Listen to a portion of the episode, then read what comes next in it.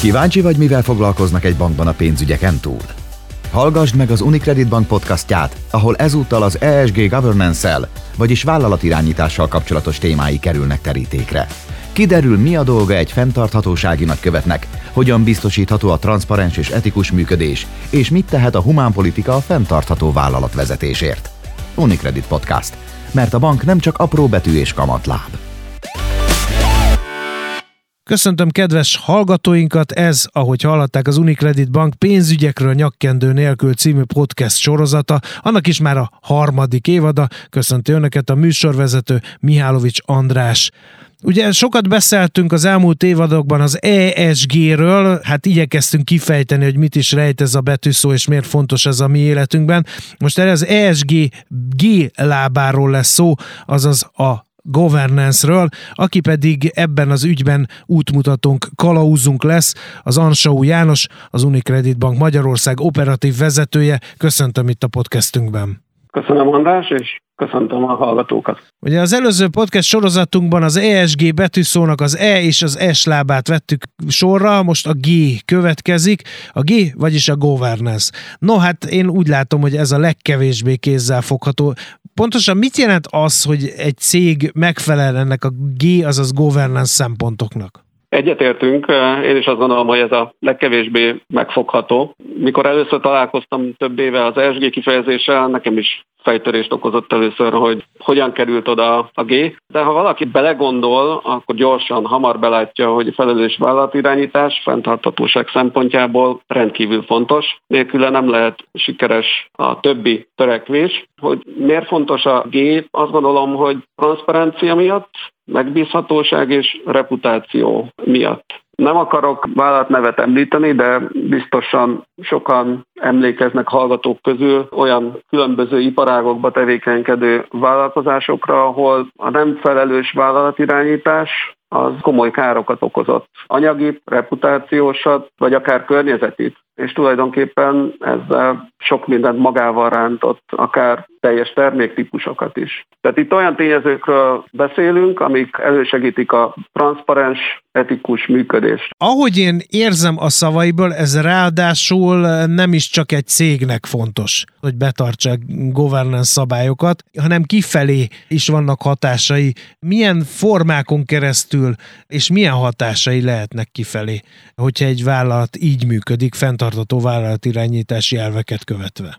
Igen, azt gondolom, hogy ügyfelekre, partnerekre is kihat, sőt, igazából ez a célja, tehát nem azért foglalkoznak ezzel a vállalkozások, hogy a saját belső működésünkben ez jó legyen, hanem azért, mert ennek egy külső környezetre való, szervezeten kívüli személyekre való nagyon fontos hatása van. Említettem korábban transzparenciát, említettem a megbízhatóságot, hát ez különösen egy bank számára rendkívül fontos. Ez egy trust business, ugye, hogy angol mondják, bizalomra épülő üzletről beszélünk, tehát rendkívül fontos, hogy azt sugározza a bank, hogy fenntartható a vállalatirányítás szempontjából is. Nem csak rövid távú célokat követ, hanem hosszú távú céljai vannak, és hosszú távú érdekek mentén dolgozik, ami segíti a fenntarthatóságot mindenfélnek. Ugye most egy bankról beszélünk, az Unicredit Bank Magyarországról. Azt szokták mondani, hogy nagyon-nagyon szabályozott a tevékenysége a pénzügyi szektornak. Egy csomó ilyen hát fenntarthatósági vállalatirányítási elvet törvény is rögzít. Ha az ESG-nek a G-lábának is szeretnék megfelelni, akkor elegendő, ha ezeket a törvényeket betartom, vagy ez egy minimum, amit azért illik meghaladni, ahol csak lehet? Ezt minimumként tekintjük, ami jogszabályban rögzítve van. Ugye itt a G szempontban nagyon sok olyan úgynevezett compliance megfelelőségi követelmény van, ami jogszabályban is van rögzítve. Gondolok itt adott esetben egy antikorrupciós szabályra, vagy pénzmosás megelőzési szabályokra. De emellett sokkal több szabályozást hoznak a vállalkozások, akik felelős vállalatirányítással rendelkeznek. Ezen a téren általában van egy nagyon erős etikai kódex, etikai forródrót ehhez kapcsolódóan, ami segít abban, hogy legyen egy lehetőség arra vonatkozóan, hogy a munkatársak vagy akár harmadik felek, ügyfelek is bejelentést tegyenek, akár anonim módon is, amiben sok jogszabályi kötelezettség is benne foglaltatik, de sok olyan követelmény is van, ami nem etikai. Illetve vannak olyan G megfontolások, amik jogszabályban nincsenek rögzítve, de vállalkozás fontosnak tarthat. Az Unicreditnél például ilyen a diverzitás, sokszínűségnek az elősegítése, a nemek közötti arányok a vezetőségben, egyenlőségre törekvés ebben a tekintetben például egy ilyen, ahol nincsen jogszabály, de fontosnak tartja a csoportunk a vállalatirányítási szempontból. Mégis egy cégről van szó, a cég pedig munkavállalókból áll össze. Hogy fogadják adott esetben az Unicredit Bank munkavállalói ezeket a törekvéseket? Van-e különbség, hogy a sokat élt, sokat tapasztalt munkavállalók hogyan állnak ehhez a kérdéshez, és a fiatalok, a pályakezdők ne talán? Én azt gondolom, hogy természetesen van, mindegyikünk szocializálódott egy, egy környezetbe. A fiatalok esetében sokkal nagyobb talán az igény ez iránt, de ez nem kizárólagos, tehát nem tudnám meghúzni egy határt, mhm. hogy x év alatt ez jellemző, x év fölött pedig kevésbé. Minden korosztályban vannak olyanok, akik jóval nyitottabbak ezen szempontokra, és vannak, akik kevésbé de ezért fektetünk nagy hangsúlyt itt a belső kommunikációra, ennek kapcsán belső tréningekre, amivel bármelyik korosztályt tudjuk érzékenyíteni. És hát bevonni tulajdonképpen gondolom bevonni. ebbe a törekvésnek a megvalósításába. Mert ugye hát végül is megszabhat a törvény, meg a cégvezetés szabályokat, de azokat a szabályokat mégiscsak a munkavállalók működtetik és tartatják be. Így van, uh-huh. ez is fontos, hogy a munkavállalók is elkötelezettek legyenek ezen a téren. Ez rengeteg kommunikációval és rengeteg támogatással lehet segíteni. Tehát szervezeten belül vannak törekvések, amiket igazából csak fel kell karolni. Nem feltétlenül csak felülről jövő szabályokról beszélünk. Kinek a szerepe adott esetben egy ilyen alulról jövő kezdeményezésnek a felkarolása? Van erre delegált szakember a bankszektorban, vagy akár az Unicreditnél? Nálunk vannak úgynevezett fenntarthatósági nagykövetek, egyike én vagyok. Alapvetően van egy felelőssége ezeknek a nagyköveteknek, hogy jó példával szolgáljanak, és vannak feladatai a nagyköveteknek, az, hogy képviselje ezt a területet, amiben beletartozik az is, hogy akciókat indítanak, vagy mások által indított akciókat támogatnak. Van természetesen a bankon belül jó pár kollega, aki önszerveződő módon nagyon aktív ezen a téren, és a nagykövetek dolgát megkönnyíti tulajdonképpen, meg fel tudják karolni azokat a kezdeményezéseket, amik a bankon belül különböző munkatársaktól érkeznek. A munkatársakról beszéltünk meg nagyon a cég belső ügyeiről, de hát ugye egy szolgáltatóról van szó. Az Unicredit Bank ügyfelei adott esetben mit érzékelnek abból, hogy ez a cég odafigyel a governance területre? Egyáltalán szó lenne nekik a governance tevékenység, vagy ez csak ilyen belső vállalati ügy? Elég komoly probléma lenne szerintem, hogy az ügyfelek ebből nem éreznének semmit, hiszen itt olyan elvekről van szó, melynek célja transzparencia, bizalom, reputáció fenntartása. Tehát a végeredményt azt az ügyfelek is érzékelik. Itt a bank transzparens működése miatt a fenntarthatósággal kapcsolatos standardek, szabályozások azok elérhetőek az ügyfelek számára is. Tehát ezek fenn vannak a banknak a honlapján, ott láthatják az ügyfelek, hogy milyen kezdeményezéseink vannak, milyen vállalásaink vannak ESG téren, azon belül is governance téren is milyen vállalásaink vannak. Uh-huh. Itt ugye említettem korábban diverzitás, sokszínűséget, például ehhez kapcsolódóan találnak az ügyfelek a számszerűsített vállalásokat is.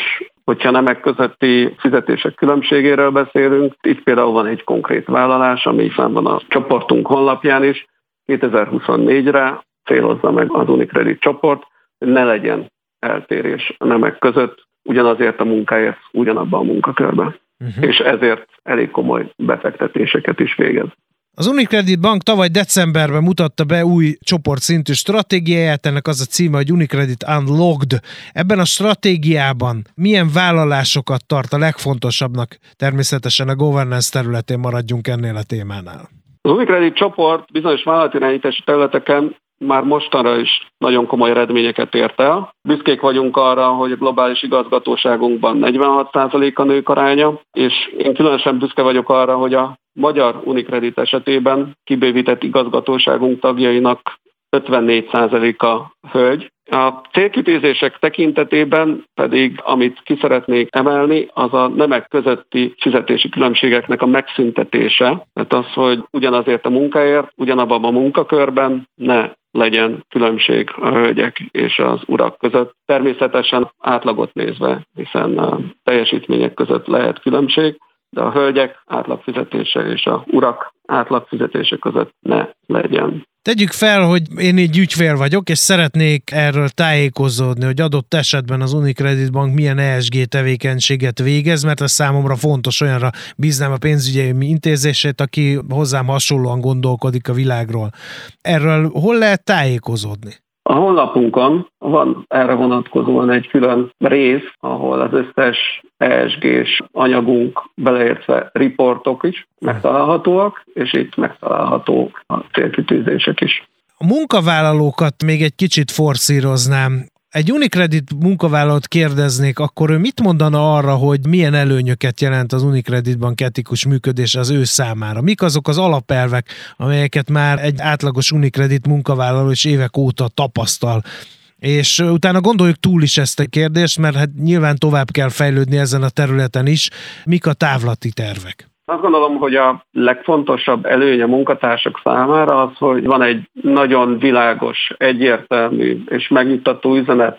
Vannak tiszta szabályok, etikai elvárások. Tudják a munkatársak, hogy mihez kell igazodni. És azt gondolom, hogy elég megnyugtató, hogy amennyiben valamilyen visszaérést tapasztalnak bankon belül, akkor azt egy mindenki által ismert biztonságos csatornán, ezen az etikai forródróton keresztül jelenthetik, és ezt akár anonim módon is megtehetik. Ez azt gondolom, hogy egy nagyon biztonságos környezetet nyújt a kollégák számára. A jövőben ezeket még inkább tervezzük tréningekkel fejleszteni, ezeknek az ismeretét, és ismeretterjesztő kampányokat tervezünk a munkatársak irányába, hogy ezekkel tisztában legyenek még nagyobb mértékben. Én azt gondolom, hogy az elmúlt három-négy évben elég komoly hangsúlyt fektetett az Unicredit a belső képzésekre ezen a téren, de mindig van hova tovább fejlődni ezen a téren. Az utolsó kérdés, majdnem elfeledkeztünk a beszállítókról. Ugye beszéltünk a bank alkalmazottairól, beszéltünk az ügyfelekről, de azokkal, akikkel együtt végzi az üzleti tevékenységét a pénzintézet, arról nem. Ők mit érzékelnek abból, hogy az Unicredit Bank governance tevékenysége zajlik, azt tovább gondolják, az működik, az fejlődik, stb. stb. Beszállítók első körben azt gondolom, hogy az ESG-nek nem a G lábával találkoztak, hanem, hanem igazából az E lábával, mikor az Unicredit kapcsolatba kerültek, hiszen itt volt számos olyan követelményünk, amit a nekünk beszállító vállalkozásoktól elvártunk, és elvárunk most is. Az elmúlt időszakban mozdult el igazából a G-szempontok irányába, és néha ezek a beszállítók, hogy mondjam, nehézkesnek érzik a szerződős kötést, mert számos olyan úgynevezett compliance megfelelőségi klauzulát kell megismerniük, elfogadniuk, ami korábban nem voltak jellemzőek, és amik igenis egy kötelezettségvállalást igényelnek tőlük. Tehát ilyenekre gondolok, mint korrupció ellenes záradék. Ugyanúgy megismertetjük a beszállítókkal ezt az etikai forródrótot, amit említettem, tehát ők is jelezhetik, hogyha etikai visszaélést tapasztalnak illetve a beszállítók átesnek egy nagyon komoly átvilágításom, ami azt jelenti, hogy rengeteg kérdéssel, rengeteg szempontból felmérjük ezeket a szállítókat. Mondok egy konkrét példát, adatkezelési és adatbiztonsági szabályaik, illetve megoldásaikat felmérjük. És ez alapján döntjük el, hogy azzal a partnerrel szerződni akarunk, vagy nem akarunk szerződni.